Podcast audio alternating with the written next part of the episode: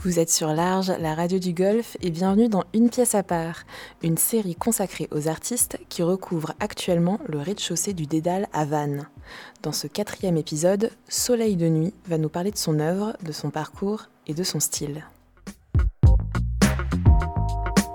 C'est quelque chose qui est hyper rare en fait dans la société dans laquelle on est, parce que vu qu'on est dirigé par un espèce de système capitaliste, la propriété privée c'est vraiment une règle fondamentale établie, et en fait le graffiti ou la free party c'est qu'en fait à un moment tu t'appropries l'espace, il est à toi quoi, il n'y a plus de règles monétaires, du coup tu t'imposes aux autres le fait que quelque chose t'appartient. Soleil de nuit, c'est le nom d'un recueil de poèmes de Jacques Prévert qui a été édité par sa femme après sa mort. Je trouve ce mot assez fort dans le sens où il est un peu niais. Ça pourrait être le nom d'une marque de parfum. Mais en fait, comme dans la poésie de Jacques Prévert, il y a plein de niveaux de lecture différents. Plus je l'emprunte, plus j'aime bien et plus j'y vois du sens.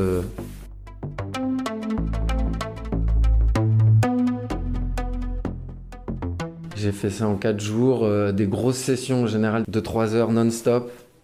Après, je laissais refroidir un peu la nuit, le lendemain je revenais, je recomposais un peu. C'est dur de se dire des fois, c'est quand que je finis ou que je dis que c'est fini. C'est ce qu'on pourrait appeler un wall drawing, c'est un dessin mural. J'ai fait un grand dessin mural qui se compose en 3 parties. C'est en négatif, la salle est en noir et le dessin c'est tracé au blanc sur du noir. C'est une composition que j'ai faite, assez riche, assez dense d'un côté, et après je laisse un peu respirer à d'autres endroits. Je m'inspire des gravures de l'Apocalypse de Dürer, et je les redessine et je les recompose à ma façon. C'était tout préparé vu qu'on m'avait demandé de faire un dossier pour le festival. J'avais déjà en tête ce que je voulais faire. Je me suis adapté juste à la pièce parce que je pensais que c'était beaucoup plus grand. Et en fait, à la base, je pensais peindre à l'aérosol, et en fait, j'ai dessiné au marqueur. Et c'était plus agréable comme ça.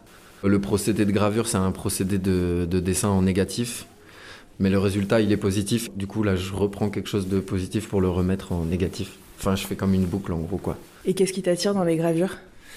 J'aime bien l'espèce de trait, les icônes aussi, moyenâgeuses. Ouais, c'est des choses qu'on traversait un peu les époques. Particulièrement justement Dürer, enfin cette série qu'il a fait, c'est des gravures sur bois qui sont genre incroyables, hyper fines et très très techniques pour l'époque. En plus, c'est ces 15 représentations de l'Apocalypse, du coup c'est quelque chose de... Enfin, on est en plein dedans, quoi. C'est assez marrant de voir la façon dont les gens pouvaient voir une possible fin du monde il y a 500 ans et après les événements qu'on vient de traverser... Je pense que tout le monde s'est un peu imaginé des scénarios catastrophes de possibles fins du monde. Du coup, c'était intéressant de travailler sur ce sujet, je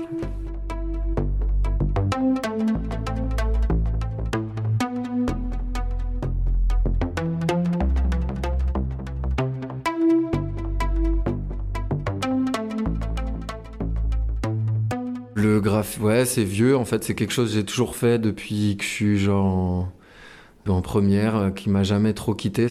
La façon dont je pratique le graffiti, c'est j'aime bien la performance, l'acte de le faire, parce que je trouve que l'acte politique est intéressant. Après, la représentation ou ce que je représente en graffiti, c'est pas quelque chose qui m'intéresse, quoi. C'est pas la finalité pour moi. Quand je suis invité dans des festivals ou dans des choses comme ça, ou même le travail que je diffuse, il n'est pas lié directement à ce que je pourrais faire en graffiti, quoi. C'est des choses que je préfère pas diffuser, ou tout du moins pas maintenant, peut-être dans 10 ans, 15 ans. Le nom d'artiste sous lequel on m'invite, c'est mon nom de tatoueur. Après, je me considère plus comme artiste tatoueur, dans le sens où j'aime bien justement faire des grands dessins. Enfin, je fais pas que du tatouage, ma pratique elle est un peu plus variée. Avant, je diffusais rien de mon travail, vraiment rien du tout. Et là, ça fait 3 ans que je rediffuse mon travail dans le but de le vendre via le tatou. Mais du coup, c'est plus des choses liées au tatou. Après, j'ai pas mal d'autres activités, mais il y a plein de choses que je considère pas encore assez mûres pour les diffuser. Il y a un lien entre les tatouages et les graffitis pour toi ? Le graffiti, c'est éphémère, alors le tatouage, ça l'est pas du tout. Du coup, c'est marrant, mais ça crée un lien. Je pense qu'il y a beaucoup de gens qui viennent de la scène aussi graffiti, un peu de mon époque, qui sont mis au tatouage plus récemment, influencés par beaucoup par des mecs comme Fuzi. Enfin, il n'y a pas que lui, mais je pense que c'est un des mecs qui a ouvert des portes à pas mal de gens. Et du coup, aujourd'hui, ouais, c'est intrinsèquement lié. Aussi le lifestyle un peu justement de voyager, de connecter des gens dans des villes, de rencontrer des gens, de créer quelque chose avec des gens. Au début, je suis arrivé à Paris, j'ai monté un atelier de sérigraphie, après un autre, donc j'organisais les espaces de sérigraphie, j'ai fait beaucoup, j'aime beaucoup l'édition photo, l'auto-édition, donc je fais des fanzines aussi, des choses, je collectionne pas mal. Tu collectionnes quoi ? Des fanzines, j'aime bien les objets imprimés en fait, tu vois. Et à côté de ça, j'ai une radio aussi, avec une amie qui s'appelle Visiradio. Enfin, avant, j'organisais beaucoup de soirées, des trucs légaux et des trucs moins légaux. Et la radio, c'est un bon moyen de me reconnecter à la musique, mais en sortant un peu moins. Alors, je peux pas vraiment dire que je crée de musique, je fais des podcasts pour moi, c'est comme des compilations... C'est ce qu'on appelle de la digue, quoi. Genre, je passe du son, quoi. J'ai pas la prétention de dire que je suis un bon DJ ou que je mixe vraiment. Du coup, la radio, ça me permet d'avoir plus une position un peu curatoriale et d'inviter des gens que j'aime bien à faire des podcasts ou à diffuser de la musique. Et quels sont tes futurs projets ?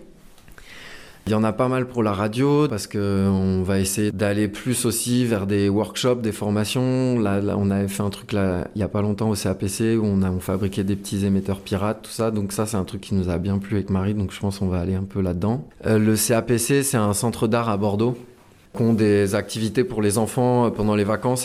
Et sinon, les autres projets, j'ai envie, là, ça fait 3 ans que je tatoue vraiment maintenant et du coup, j'ai envie d'explorer encore à fond. Vu que c'est un artisanat, il n'y a pas de fin, quoi. C'est quelque chose où tu peux toujours apprendre. J'en apprends vraiment tous les jours.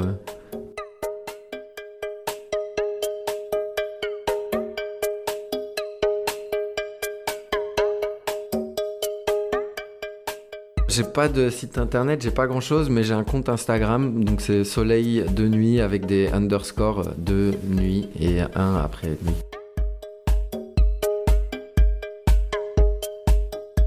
Je pense qu'on est dans une époque où ça va être de plus en plus important, je pense, de s'affranchir des règles établies. Du coup, le graffiti tel que je l'entends, je pense qu'il peut être salvateur pour plein de gens, pour voir qu'en fait, avec du culot, tu peux faire beaucoup de choses dans la vie.